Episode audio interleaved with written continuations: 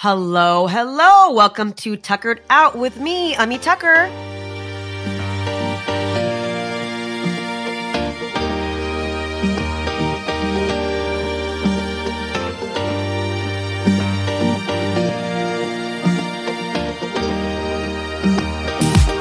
As most of you know, March is International Women's Month, and the theme this year is Break the Bias. Break it in our communities, breaking it in our workplaces, breaking the bias in our schools and homes. You see it, you call it out. I could not think of a better female powerhouse to talk to as we celebrate IWD than Joya Dass. Joya has spent 20 years covering the financial markets on TV from the floor of the New York Stock Exchange. She has also interviewed countless CEOs and is one of the best public speaking coaches out there. She started Lady Drinks in 2010 with her partner Greta as a monthly meetup for women in film and TV to network and get jobs. She has lived in New York City since 1999, and she says it's all about the attitude here, which I totally agree. She is currently the founder of the Women's Leadership Academy, which is a leadership platform for executive women, which we talk all about. I get to actually meet Joya twice this week once for a community event tomorrow, and once for a IWD dinner that she is hosting. So I'm very excited about that. I hope you guys enjoy my interview with Joya Dass.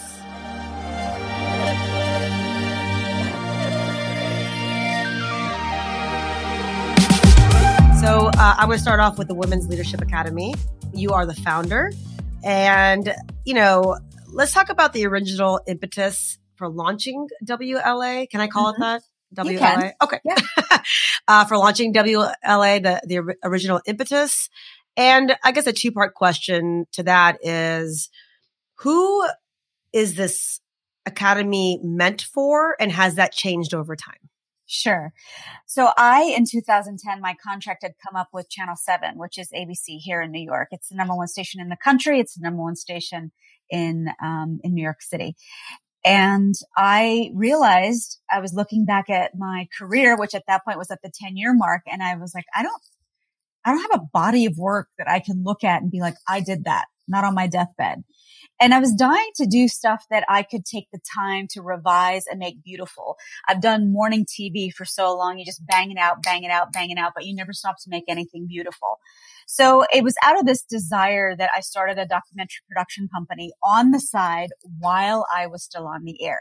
Now, obviously I was going to need a partner in order to be able to pull this off because I couldn't do both things. So I had a, um, a partner who was originally from Toronto and she had started something called Lady Drinks in Toronto as a way for women in film and TV to network and get jobs. She had moved to New York and was like, I, I want to figure out a way to host Lady Drinks events in New York. Well, she became my partner for a year on this production company. And as a business development exercise, only a business development exercise did we start hosting these Lady Drinks meetups for women to be able to come and network and meet. Now, it's important for you to know that Greta, my partner was English.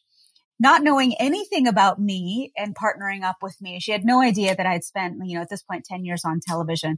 And when we first started hosting those events, it was eight women, 40 women, 300 women, and all of them were Indian.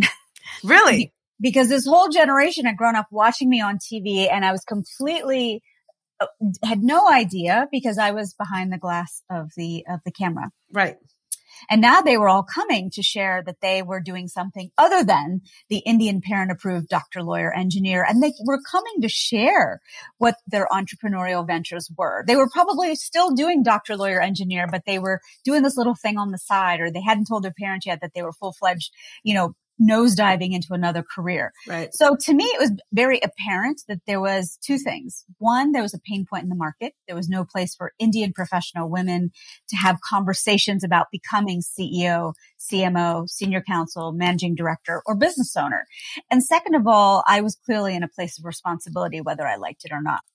And I had spent an entire career being on this trading floor at the New York Stock Exchange and interviewing the titans of business. So what if I started to connect the dots? What if I was interviewing them in front of a live audience that was so hungry for this brand of intel and knowledge? Right. So that was 2012. Okay. That I hosted my first event. And by 2013, I had set up a nonprofit under the 501c6 designation under the IRS, which is really designated for any body that has a membership but is engaged in educational and professional programming. And that's when Lady Drinks was born. Okay, who is it for? I would say in those early days, it was for anyone who was of Indian background that was a woman and wanted to come to network. Okay. I will tell you now that as I'm entering my 10th year of business, I've really narrowed that down. It would be nice if she is Indian, but she does not have to be. But I'm looking for somebody who is already a senior to mid-level manager, is at an inflection point in their career and needs to figure out how to get to the next level. Right. They want to become partner. They want to become chief marketing officer. They want to get that next job. Um, they're also somebody who I- I'm craving depth. I'm craving somebody who comes with a well of resources because the way that I've built all of my programming now today, you're not just there to take. You are there to give of your expertise. And you'll learn that when you come to my dinner um, next week, that I'm very much interested in people that are there for the give and take, not just right. to take. To add value to the community. Correct. Right. And then the last thing that I would say, the biggest criteria, I, I'm convinced that there's an epidemic in New York. Nobody listens. Nobody listens to anybody anymore. And so I am really looking for people that are active listeners who are not listening to respond, but are listening to process and give you a thoughtful response. So, uh, you know, I can pick those people out in an instance. And when I do, I actively go after them to become members today.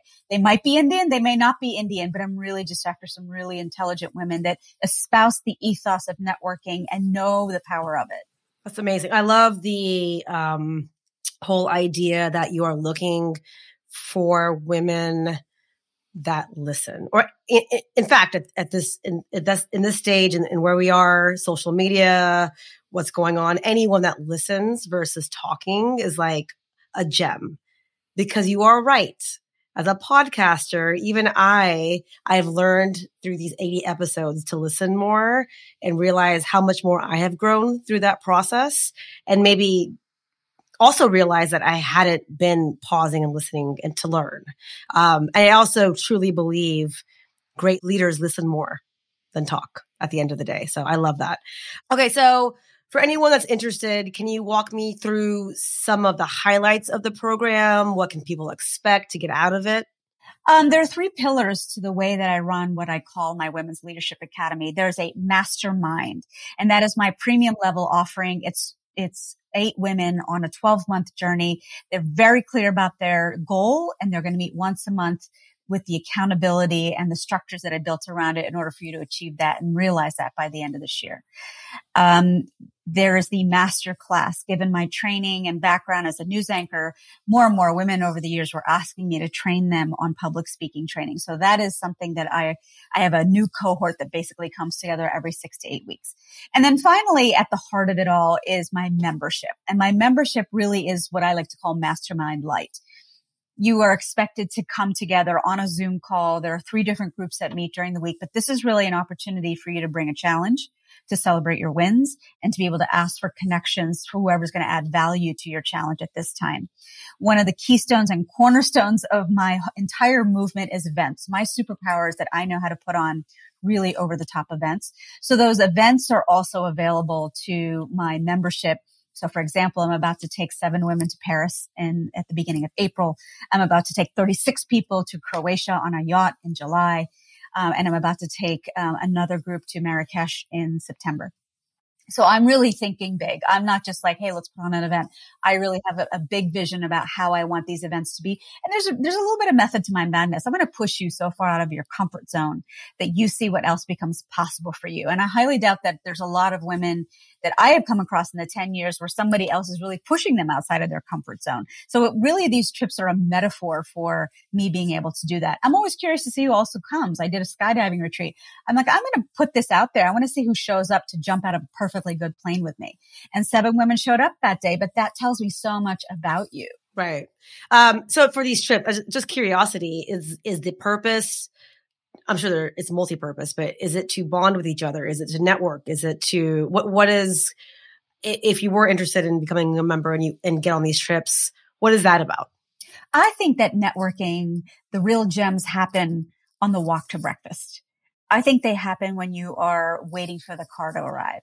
I think they happen when you are seeing something for the first time and you, somebody else is bearing witness with you. So I, I think that you will go on a trip like this expecting one thing, but you'll come back transformed as another. And where did I learn this? It was because I was taking production crews to other countries to shoot all kinds of documentaries when I had that documentary uh, film producing uh, production company. I saw this, you know, I took a crew of five guys for that first feature length film I did. They came back different people you, you can't come back the same people because you've had different experiences. You've lived with these people. You've been in places that you've never been before that have really been out of your comfort zone. So that's, I'm most interested in that. Yeah. Out of the comfort zone is key, I think. I have moved, we'll talk again at dinner, but this is my seventh move in 13 years. My, uh, this is during marriage, not even before. So, um, I know a thing or two about change. And that's why um, you're tuckered out because you got yes. tired of moving. oh, girl, I got some stories for you. Um, no, that's amazing. Uh, I wanted to uh, quickly ask you about the model minority myth and the idea that a lot of South Asians, Indians, particularly women, maybe compete with each other and don't think that there's enough room at the top. Mm. Um, do you feel that we are supporting each other as Indian women enough? Or have you seen the, the, the side where, you know, a lot of us have where a lot of our South Asian community isn't supporting us for that reason? Wow, that's a big question. I. I think, I think growing up, being born to parents who emigrated here, I was not raised with an ethos of there's enough to go around. Now that I'm firmly entrenched in this women's leadership movement that I'm in, I'm actively working to change that conversation. But, but that's why I'm so careful about who I allow into membership. Because if you're coming in with an attitude of there's not enough, if you're coming with an attitude of like, well, I, you know, I don't, I'm not getting anything out of this. You're not here to just get something out of it for you. You're here to give as much as you are to take. And if you can't lead with that, then, then there's a problem. There's a disconnect here in you even being a member. And I come up against this every day. There's comes a point where people just like self select out because the bigger mission is that you're here to give as much as you are to take. And I'm trying to change that conversation very actively. Now, that being said, I, like I said, I've been doing this for 10 years. I've been interviewing people for 10 years. I've interviewed the CEO of Vimeo. I've interviewed uh, Kadakia. I've interviewed Anjula Acharia. And I think all of them have been very giving in the counsel that they shared when they were in the room. But I think that comes from the amount of respect that I give them and the amount of respect that I get in return. So you can't come in expecting to get that and come from a place of entitlement. You have to be able to give that as much as you take it. Right. No, I love that. So if you can, are there, and, and you don't have to say names, of course, but example of women that have come into the academy completely, you know, not lost in a bad way, but just kind of figuring themselves out and that you have seen rise and grow in a way that's unexpected? 100%. I remember a gal by the name of Mona and Mona showed up to one of my events in the very, very early years. I think it was like 2013 or 2015 and she didn't even know how to network. She walked in the room, eyes like saucers, like, what do I do? Who do I talk to? And I had invited her and I was like, listen, like calm down. Like I'm just going to walk you around the room. I'm going to do the Jerry Maguire, walk you around the room and introduce you to people. And all you got to do is, is talk. At the time, she was a compensation analyst at a company and she had a small side hustle, which was an events planning business. And she had reached out to me cold on Facebook, as many women do. And I invited her to this event, but she, and she showed up. I, I have props for people that show up. I think that's 50% of it. But then she just was like, what do I do? And she just kept showing up and showing up and showing up. And today she has bought a restaurant. She no longer hosts events in other people's venues because she bought the venue. She now has an event planner that reports into her and a staff of 40, including managers and, and junior level managers and people that report into her. She to me is a big triumph story. Why? Because she never saw the value of what she brought to the table until she kept getting asked that. At every single event that I do, it might be, you might be saying, Oh, Joy is here. She's there. But I'm always, there's always an element of conversation that happens afterwards.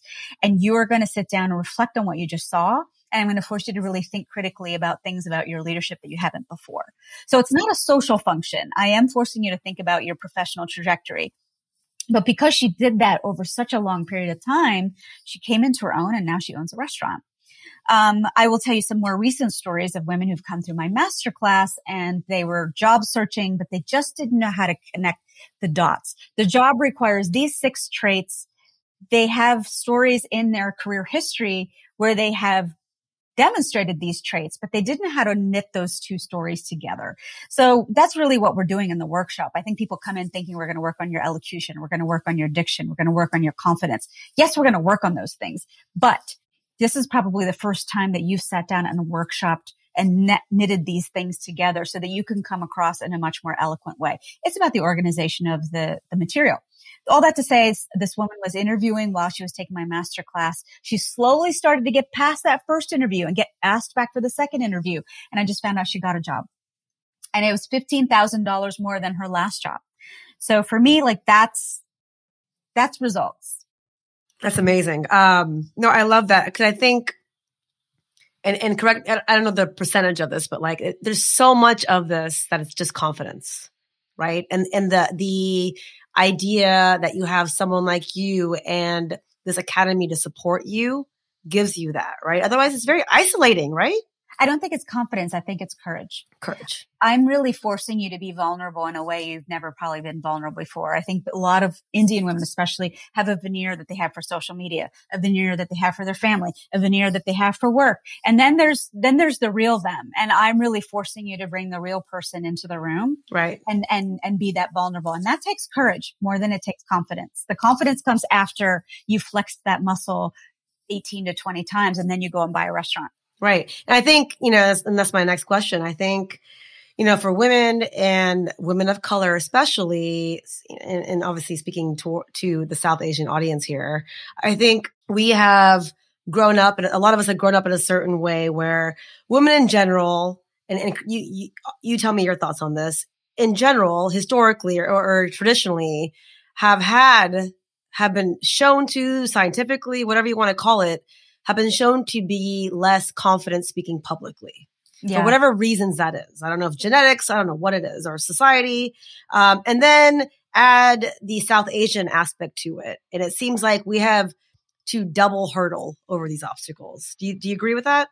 I want to tell you a story. I loved, loved, loved as a kid singing along with the top 40 songs on Casey Kasem's. Oh my God. Amazing. and I knew every word to every song. And I was, I fancied myself a great singer and I would sit in the back of my station wagon that my dad was driving and belt songs out from the top of my lungs. And my mom would be like, shh, your dad's going to get mad. I don't think my dad ever said anything to me, but the fact of the matter is that we were raised to be seen and not heard. Right. And if you, if you did speak up, if you did have an opinion, if you did have a differing opinion, in my household anyway, there were repercussions. The other piece of my story, and I'm very vocal about this, is that I grew up in a home of domestic violence. So I know the repercussions of speaking up and using your voice. Did that tamp me down? No, I decided I was going to go and build a whole career around my voice. But I think that um, it's what our grandmothers have whispered in our ears, and our mothers have whispered in our ears, and what are their mothers and gra- their grandmothers have whispered in their ears. And at some point, like, whose life are you living? Um, and and whose whose voices are you listening to? Like, I just had this conversation the other day with a woman who's an interior designer in Philadelphia, and she was talking about how fearful she is about hiring. And I'm like, you are a self actualized interior designer in business in Philadelphia circa 2022, but you are still acting from what your grandmother whispered in your ear and your mother whispered in your ear. And all the women that came before her 75 years ago, circa 1951 have been whispering in their ears. And that is not your reality. Snap out of it. It's a hard cycle to break though, right, Joya? Cause I, I'm, I'm sure like your parents, my parents came in the sixties. Um, and I think for our moms, it's just, it's so built in. It's so in their DNA that you know, I'm sure if my mom had stayed in India, she would have been a very different woman. She ended up building a business at 47, her own school, running it, and ended up actually becoming the breadwinner by the time she was 60. So I think, you know, for our, our parents' generation, I think they did the best they could. And we grew up learning, learning that and seeing that. And we have the, we are privileged to now have the options to do whatever we want. I think because of our parents, right? Like that's my point of view on it. Um, but still there is this, you know, I was raised, born and raised in the 80s. There's still this dichotomy of being an American, but being a South Asian woman. And I, I think about this podcast a lot. And I feel like the reason, one of the reasons I started this is because I wanted my voice to be heard. It's, it's about, it's my own form of therapy I think, in a way. So yeah, and um, it's cathartic, right? You yeah. get to hear your own stories and you get to process a lot of your own, uh, a lot of your own sort of reality. I've never been one to toe the line. I think that it all comes down to choices. And your mother made a choice. I don't care that she made it at 47. She made a choice. And she, and what is, what are we really talking about with your mom starting a business and becoming the primary breadwinner at 47 or beyond? It's, it's agency. It's finally having agency over your life and not allowing somebody else to dictate what how that's going to go. Right. No, it's it's yeah, it's it's just amazing to see our parents' generation. And, and and while talking to a lot of the guests in this podcast, everyone has told me very unique stories about their parents initially coming here and where they are now. And so, yeah, um, yeah I think we're a very lucky generation. Um, okay. I quickly want to talk about your career path up till now. Yeah. Business news anchor, Bloomberg, CNN, ABC, CBS, and you've done that for almost 20 years. Is that correct? Yeah. Okay. So I'm going to assume this. Let me know if I'm wrong, but I'm assuming that you were probably one of the few female South Asians in that space when you started. Is that correct? Yeah. You know, you sent me this question earlier today. And I, as I thought about it, I don't know that I ever thought about being an Indian woman on television. Okay. Um, I knew from on mainstream of, television, by the way, not Bollywood, yeah. not the TV Asia, but mainstream. I've known since I was four years old that I wanted to be a news anchor. And that was really truly born out of a daily ritual in my household at 630. My dad would watch NBC Nightly News with Tom Brokaw every night and I would sit and watch with him.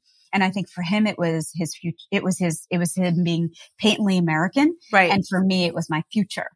Um, so it was never a matter of if I was going to become a news anchor it was like when I was going to become a news anchor and I just had blinders on and I kept moving forward. Um, and so whether or not I was of a different ethnicity never struck me because I was on a mission to get somewhere. And I don't think that it was till many years later, you know, in, you know, I'm about to interview Kal Penn and I'm reading his book about how much he faced stereotyped roles. It gave me pause because I thought to myself that I don't know that I ever experienced that. And maybe the, maybe it's a question of like men versus women. If you're an attractive woman on television, you know, are all bets off. It doesn't really matter what your ethnicity is. I also did something that was very specific, right? I did business news, hourly updates from the stock exchange floor. There's also a very narrow pool of people that do that. So it wasn't something that you could read off of a prompter. You had to be able to stand in the middle of the trading floor, look at a bunch of screens and be able to tell a compelling story and do it every hour. So for me, I think that that is also something that was just unique to me regardless of whether or not I was an Indian woman. Now, let's talk about the role model piece of it. And yeah. I, am sorry to sorry to interrupt, but no, go ahead there were no role models for me. I will, I will freely admit that. So what I had to get very scrappy at doing was to build that network. So I paid for grad, I threw money at the problem. I, I went to grad school. As soon as I got to grad school, I networked with every single avenue that was available to me so that I could get my first internship at NBC Nightly News. And when I got to that internship, I networked my ass off so that I could get my first job. And then once I got my first job, I networked to get my second job. So I am an avid believer in building the support system, the network that's going to get you to your goals. And that was never, ever anything to do with my ethnicity. I think that's amazing that, that the, the storyline, the, the narrative of you being a South Asian woman didn't affect you in a negative way, right? Is that what you're basically saying? Like it was just kind of like you, you were doing what you were doing. Yeah, you know, there's another piece of my story. You know, I, I dropped mention the fact that I was born in a home of domestic violence, and then so I left home at 18, um, and so I paid for college by myself. I paid for grad school by myself. I paid for every move around the country to get to New York. So I was in full tilt survival mode. I was on my own from a very young age and I had to figure out how to pay for it. I didn't have the latitude or the time to think about am I Indian? Am I not Indian? Is this affecting me? Is that affecting me? I had to fucking survive. Right. And so I don't think that any of this other stuff really ever entered my consciousness because of that. Right. So then I have to, to ask you from that, if you had grown up and stayed in the household and had the typical this experience with your family, do you think you would have pushed yourself as much? My business coach just said this to me last week. She's like, Joya, you've got big visions. You've got big visions and I wish most of my clients do, but I need to rein you in. That's what I need to do. I've No, I love it. I think you totally should. Why not? I, I don't dream of doing a retreat in Colorado. I dream of doing a retreat in Marrakesh, right? So I think I've I've always I'm coming I'm coming with you next time, Joya. I you're welcome to come. I'm innately sort of a kid who's had vision and I've always thought big.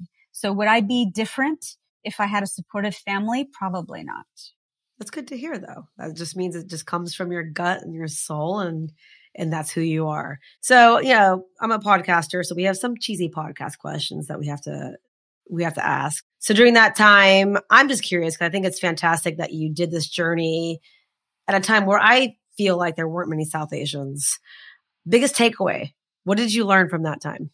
As a as a, a business news anchor, being on TV, what what was the growth? Prepare, prepare, prepare, prepare. Now, before anything, I want to come in as prepared and as overread as possible because you never, you want to be as agile and as facile as you can in that moment. And that comes from the six weeks that lead up to it, not in those five minutes that you're on TV. Um, and so I always have a plan A, a plan B, and a plan C. And those are road tested and planned out long before I actually need to triage that in real time. And that's the way I function with a lot of things today. Like today, I was just on a call, you know, as we're getting ready for the Kal Penn interview next week. I was like, well, what happens if the Wi-Fi isn't robust enough? Do we have index cards for people to be able to put their questions on? Like, let's think about plan B now, not in real time when I'm sitting there in front of and we're like, uh, we don't, we don't have any questions. So now Joy's got to figure it out. So I'm, I, I think that that that thinking transcends television. You should always have your backups ready. Right.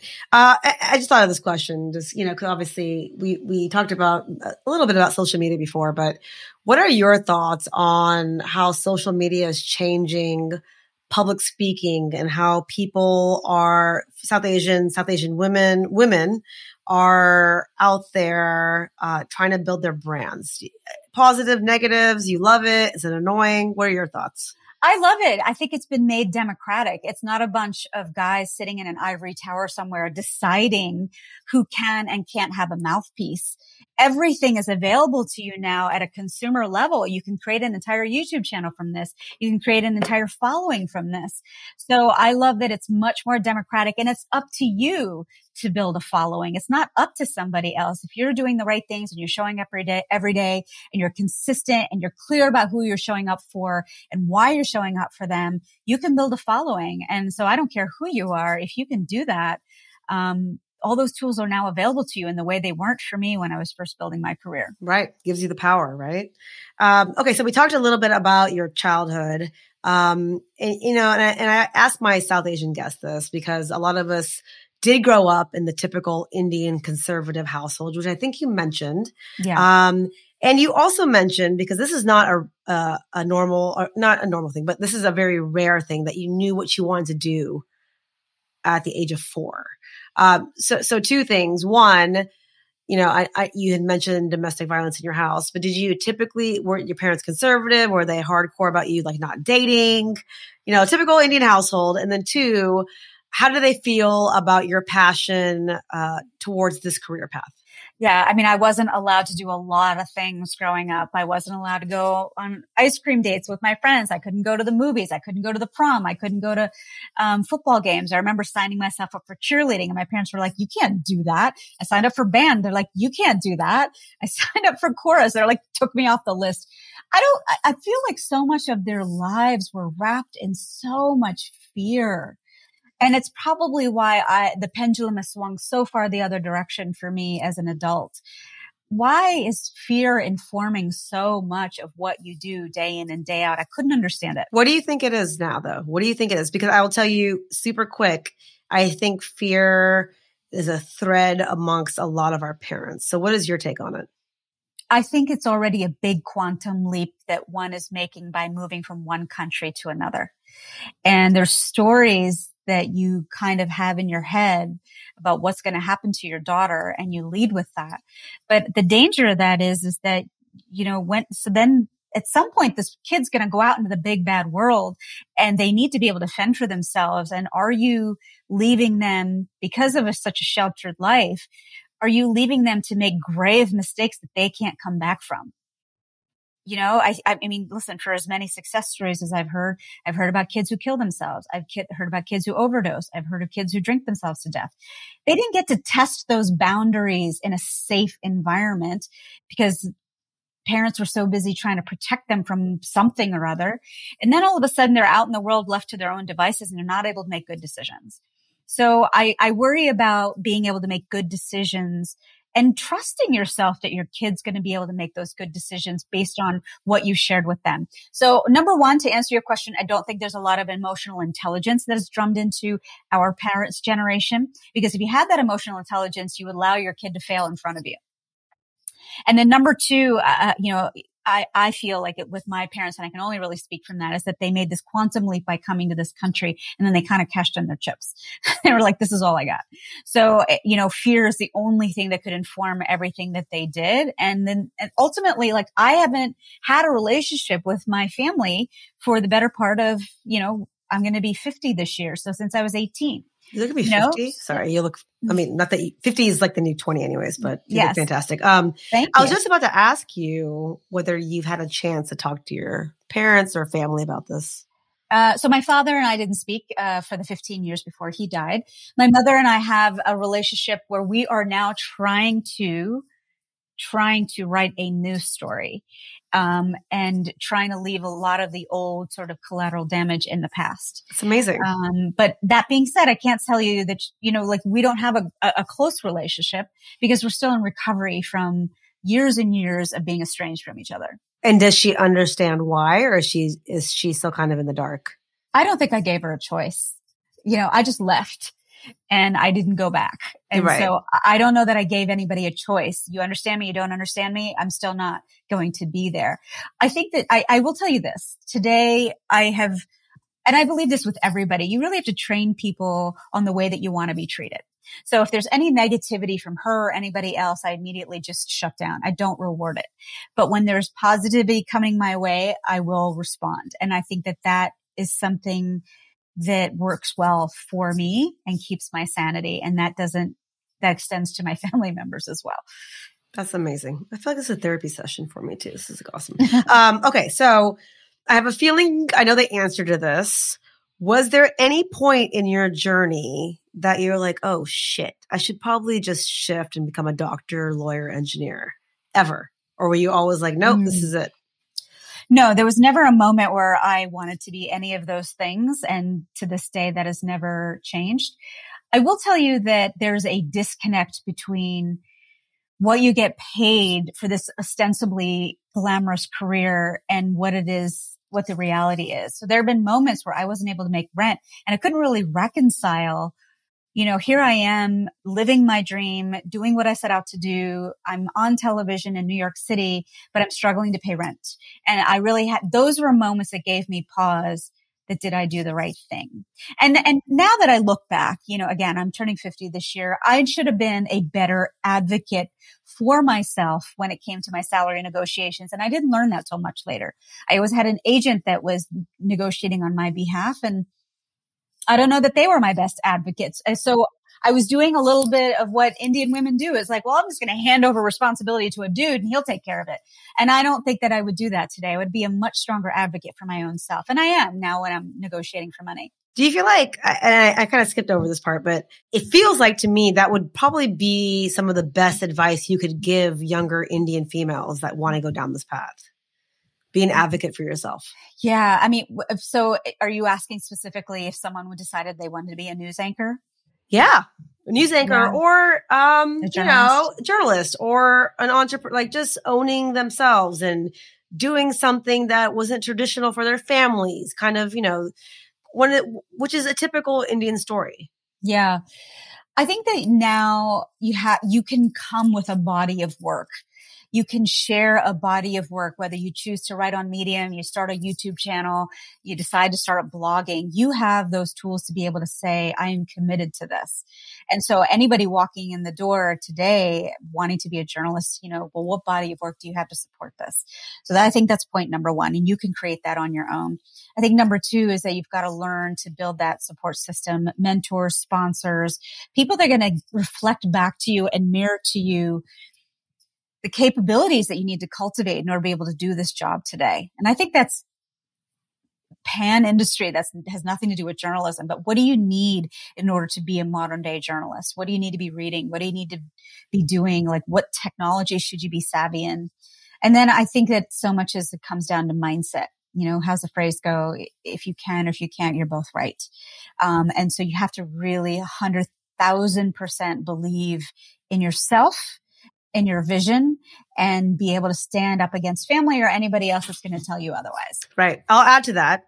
I, I think um, for me, and, and, again, we'll, we'll talk during dinner about my path, uh, my my crazy career journey.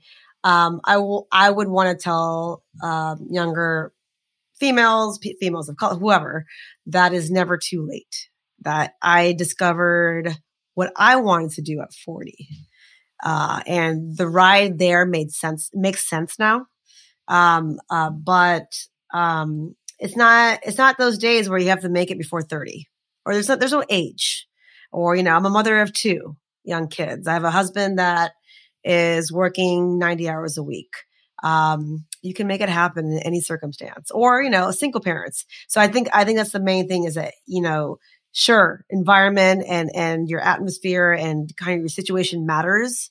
Um, but don't let it scare you. I think. I mean, Morgan Freeman did not realize his big acting career until he was well into his fifties. I want to yeah. say, yeah, that's you when know, he started but, blowing up. Right. But I, I don't think that. I think you have to look at that in order to be able to understand and run counter to a lot of the counsel that's passed down by our parents who are, are like, "Oh, my life is over."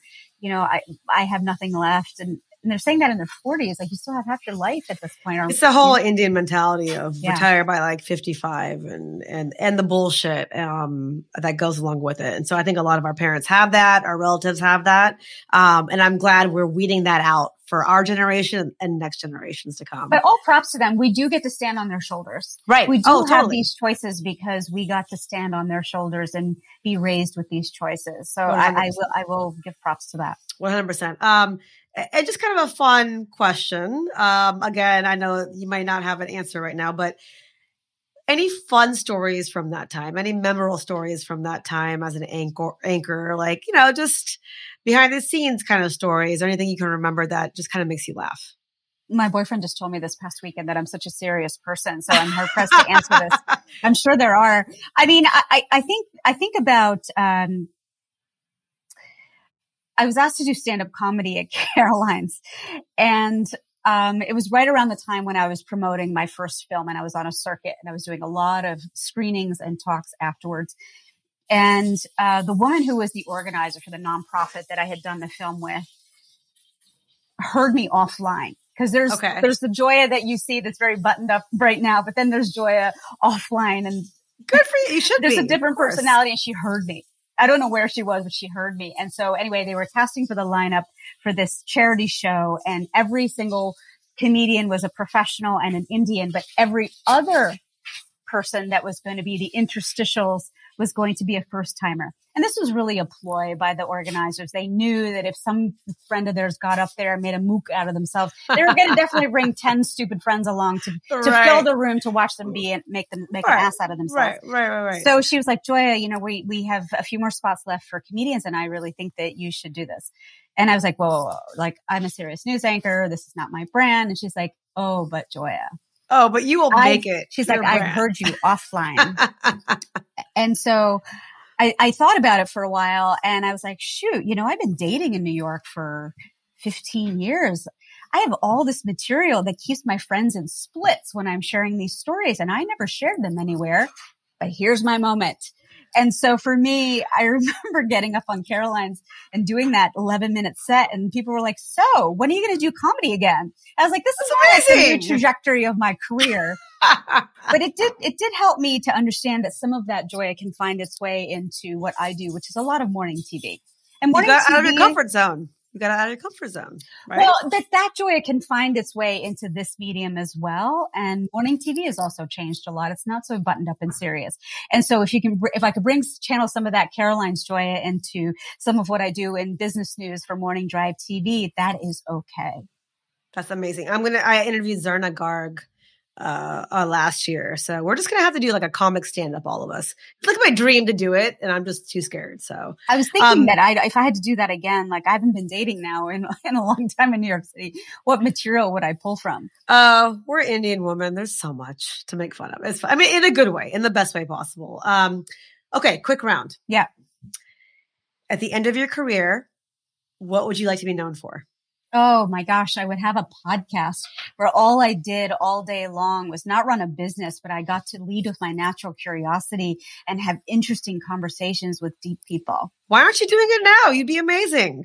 I do it, but I do it in front of my community. Okay. I don't get to do it I still have to run all the other aspects of the business. And so what I'm talking right. about is the freedom to just do that. To do it. Right. Well, I'm here to help anytime, my friend. Um, dream collaboration. One person collaboration, like I would do a project with somebody. Project, meet, dinner. I don't care. One person that you haven't met that you're dying to meet and why? Oh, Michelle Obama. You know, I hadn't heard Michelle Obama until I heard her speak in person. And by this point, the Obama administration was on its way out the door. I heard her speak in Washington, DC at the United States of Women Conference. And I heard her again at the Barclays Center here in Brooklyn. And I think it was the first time that I heard her so unapologetic and so sure of the woman that she is. And um, she was being interviewed by Oprah, by the way. It's very hard to eclipse yes. Oprah, and that day she did. I've heard was, that episode. I've heard the Oprah Soul um, Sunday podcast episode with her. Yeah. Yeah. And she was very unapologetic about her love of her husband. She was very unapologetic about her love of her father. And she was very unapologetic about the fact that she did not want her husband to run for president of the United States. She was also unapologetic about the fact that she took this man to marriage counseling. Here she is in front of a stadium of 50,000 people and she's talking about something so vulnerable, but she's not afraid to do that. Why? Because she was a human being first and she was first lady second. And I, will never forget what she said. She was like, you know, you take a man to marriage counseling because you're coming in with the ostensible fix this person. And she's like, you know, what I came out of public marriage counseling with was that I am the steward of my own happiness. And it doesn't matter who you are with. You've got to be the shepherd of that first. And that was when she started getting up at 4:30 in the morning and working out. That's when she launched her uh, leadership initiative for young girls. Like she really knew that she had to create her own orbit in order to be happy. Right. That's I'm, I mean, I'm not Michelle Obama, but I'm going through that with with with my husband at this point because of his career path. So right, I get it. Trying to do my own orbit. Yeah. Um, cheesy podcast question. U- ultimate goal with the Women's Leadership Academy? I've always said this, and I said this pre pandemic, and I'm saying this now. I want to host a dinner, much like the one you're going to come to next Thursday, in every major city of the world, if it's possible. Um, I'm so eager and hungry to meet women leaders in other countries and to learn from them. So, uh, going to Paris in April, uh, going to Croatia in July, going to Marrakesh in September. So we're firing back up the dream. Bombay? Uh, you know, I, I I'm going to tell you, Bombay has not happened yet, and that's just because I plan six to eight months in advance, okay. and I find that people there cannot. I lived in I lived in India for four years, so yeah. we'll, we'll, we'll talk about that some more. Yes, it's uh, the the planning um, in India is a little different. Okay, last question, and you be honest. I would love for you to grade me. I have found my passion, and I'll quickly tell you. Before podcasting, I'm a lawyer. Uh, before podcasting, I worked at startups, backup Bollywood dancer. Enron was my first job. Um, worked at nonprofits, and I I have written for Vogue India, Condé Nast Traveler, interview style. So interviewing people, talking to people, connecting, and telling their story has been my strength. Now, I think I started the podcast for many reasons. One, voice. Two, I've always been scared of my own voice. I've always thought I have a deep voice. I sound weird. I just, I've always been scared to express myself. And I think something in me just snapped. And I just decided because the one thing I do know I love, I love, I love people. I know that's like a very gener- generic statement, but it's so true. Um, and so we've been talking for almost 45 minutes. What is your assessment? Where, where, what are my strengths and weaknesses? Am I grading you on one to five, one being not so great, five being whatever excellent? you want, whatever you think is right? I would give you, I would give you a close to a four and a half, five. I think for one, you're actively listening. You're not going off some script and only sticking to that script. I've had um, really young podcasters not even wait till I finish the question and move on to the next question. I'm like, are you even listening to me? Yeah.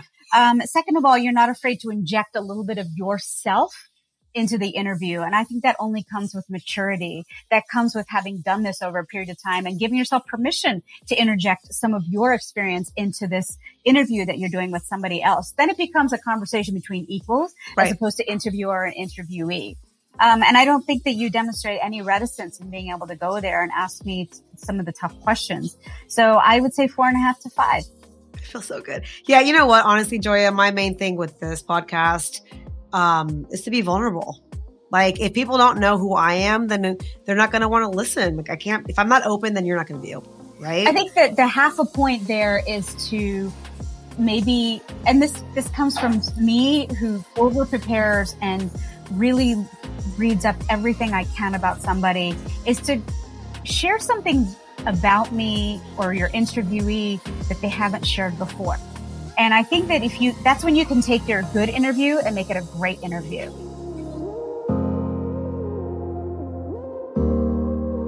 Man, I'm so happy I passed her review of my interviewing skills. This is very exciting, guys. Love that she gave me the feedback. Thank you, Joya. I so needed that. You guys, please follow Joya. Check out her website, joyadass.com. She is, of course, on all socials. And also check out internationalwomen'sday.com to see how you can get involved. Remember, the theme is hashtag break the bias. And you can do the IWD pose on your socials. All you got to do is uh, cross your arms like an X, as shown on the website.